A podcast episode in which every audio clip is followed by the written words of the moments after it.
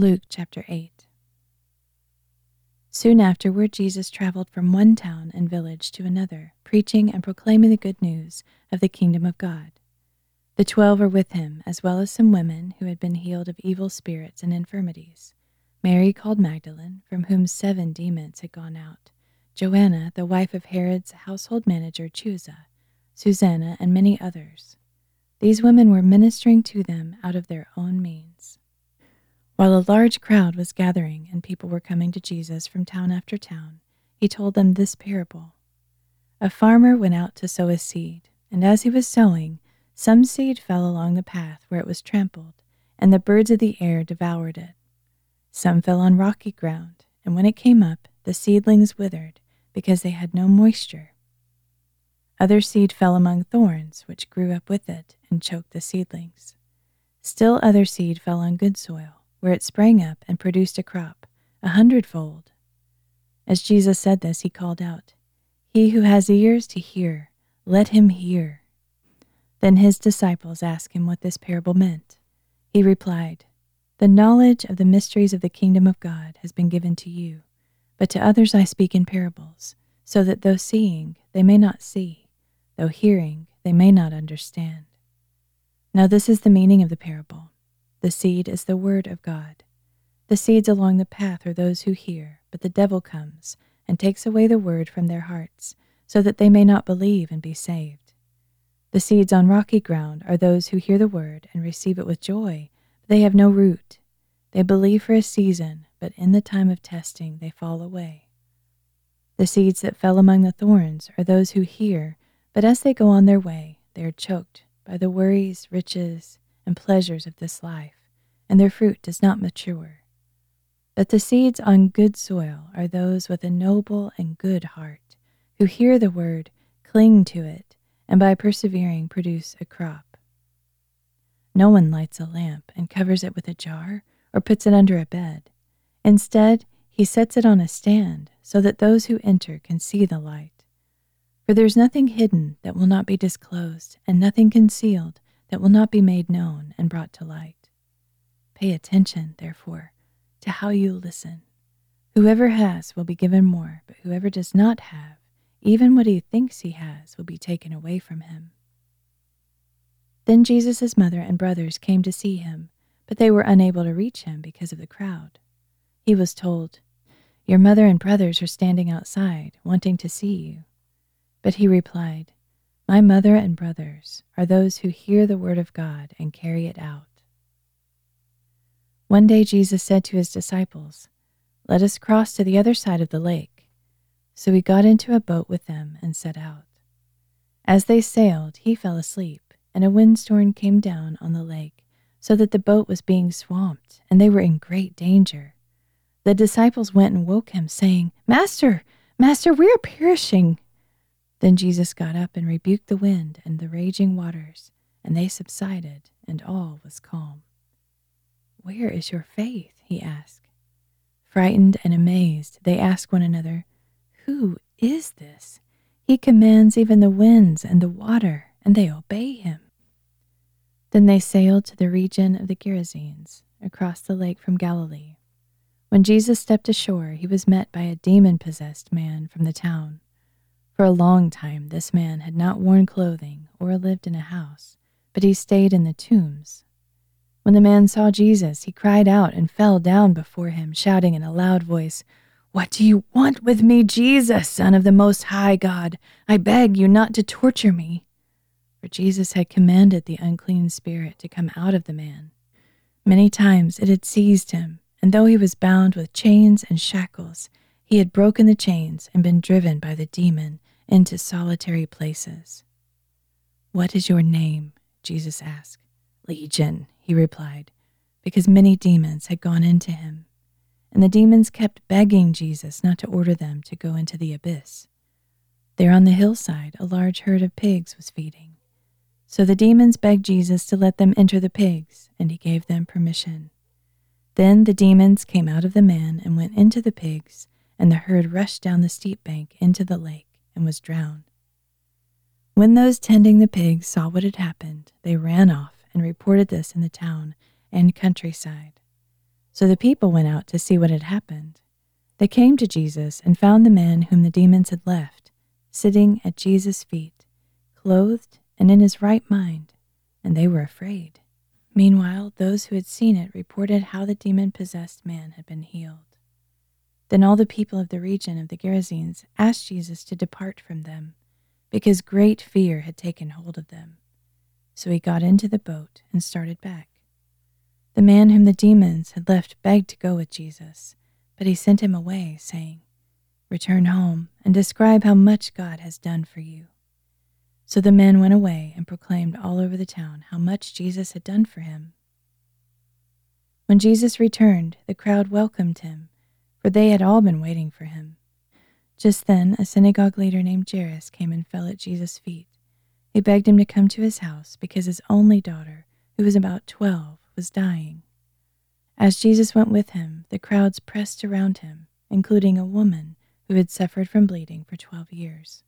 She had spent all her money on physicians, but no one was able to heal her.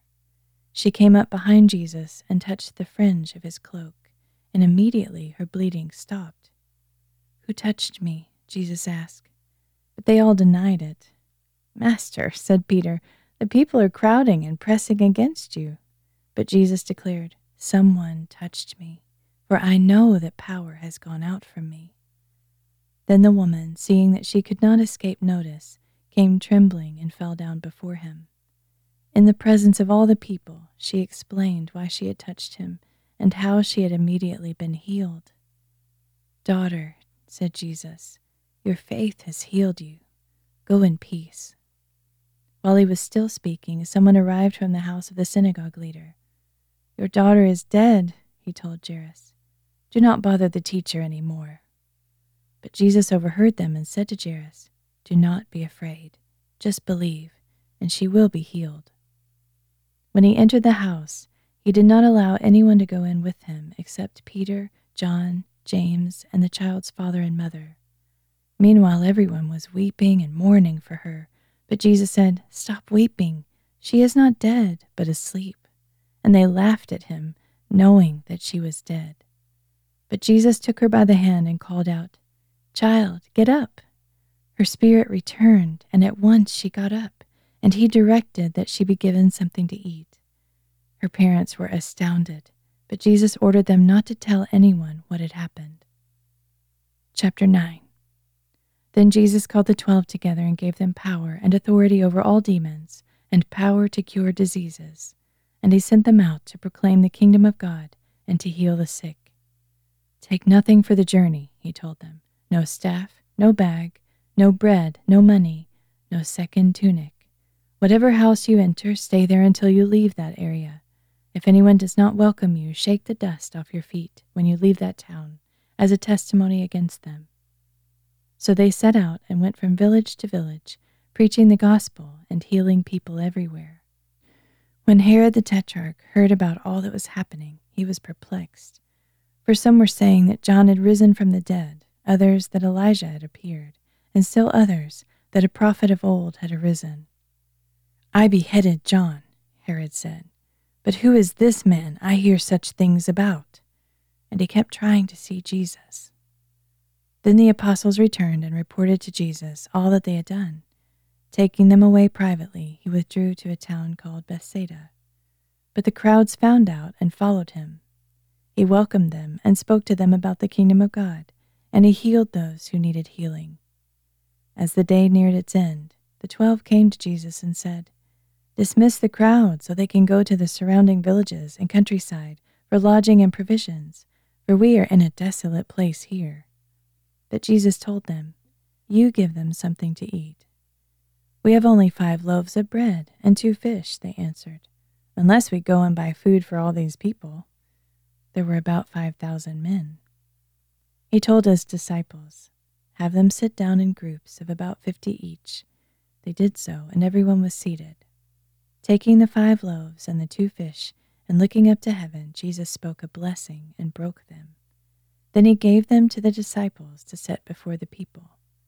They all ate and were satisfied and the disciples picked up twelve basketfuls of broken pieces that were left over.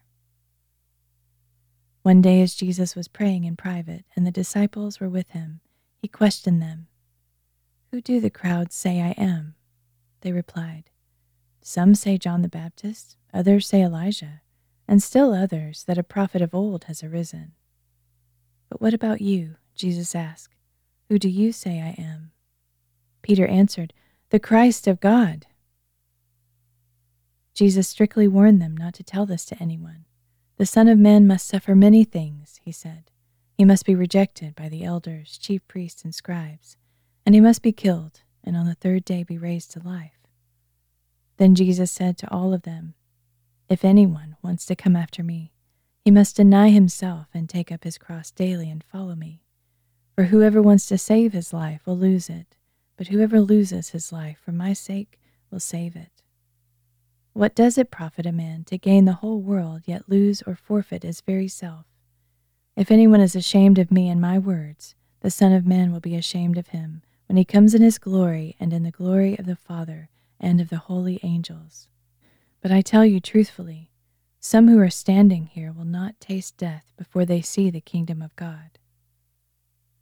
About eight days after Jesus had said these things, he took with him Peter, John, and James and went up on a mountain to pray. And as he was praying, the appearance of his face changed, and his clothes became radiantly white. Suddenly, two men, Moses and Elijah, began talking with Jesus. They appeared in glory and spoke about his departure, which he was about to accomplish at Jerusalem. Meanwhile, Peter and his companions were overcome by sleep, but when they awoke, they saw Jesus' glory and the two men standing with him. As Moses and Elijah were leaving, Peter said to Jesus, Master, it is good for us to be here. Let us put up three shelters one for you, one for Moses, and one for Elijah. He did not know what he was saying. While Peter was speaking, a cloud appeared and enveloped them, and they were afraid as they entered the cloud.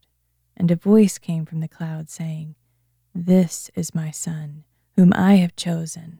Listen to him. After the voice had spoken, only Jesus was present with them. The disciples kept this to themselves, and in those days they did not tell anyone what they had seen. The next day, when they came down from the mountain, Jesus was met by a large crowd. Suddenly, a man in the crowd cried out, Teacher, I beg you to look at my son, for he is my only child. A spirit keeps seizing him, and he screams abruptly. It throws him into convulsions so that he foams at the mouth. It keeps mauling him and rarely departs from him. I begged your disciples to drive it out, but they were unable. Oh, believing and perverse generation, Jesus replied, how long must I remain with you and put up with you? Bring your son here. Even while the boy was approaching, the demon slammed him to the ground in a convulsion. But Jesus rebuked the unclean spirit, healed the boy, and gave him back to his father and they were all astonished at the greatness of God. While everyone was marveling at all that Jesus was doing, he said to his disciples, Let these words sink into your ears. The Son of Man is about to be delivered into the hands of men. But they did not understand this statement.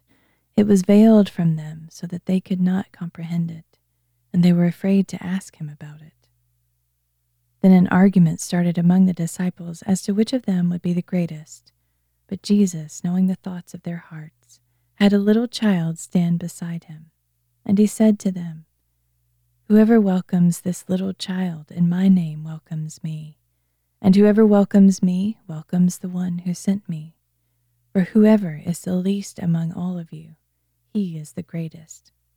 Master, said John, we saw someone driving out demons in your name, and we tried to stop him because he does not accompany us. Do not stop him, Jesus replied, for whoever is not against you is for you. As the day of his ascension approached, Jesus resolutely set out for Jerusalem. He sent messengers on ahead who went into a village of the Samaritans to make arrangements for him. But the people there refused to welcome him because he was heading for Jerusalem. When the disciples, James and John, saw this, they asked, Lord, do you want us to call down fire from heaven to consume them? But Jesus turned and rebuked them, and he and his disciples went on to another village. As they were walking along the road, someone said to Jesus, I will follow you wherever you go. Jesus replied, Foxes have dens, and birds of the air have nests, but the Son of Man has no place to lay his head. Then he said to another man, Follow me. The man replied, Lord, first let me go and bury my father. But Jesus told him, Let the dead bury their own dead. You, however, go and proclaim the kingdom of God. Still another said, I will follow you, Lord, but first let me bid farewell to my family. Then Jesus declared, No one who puts his hand to the plow and then looks back is fit for the kingdom of God.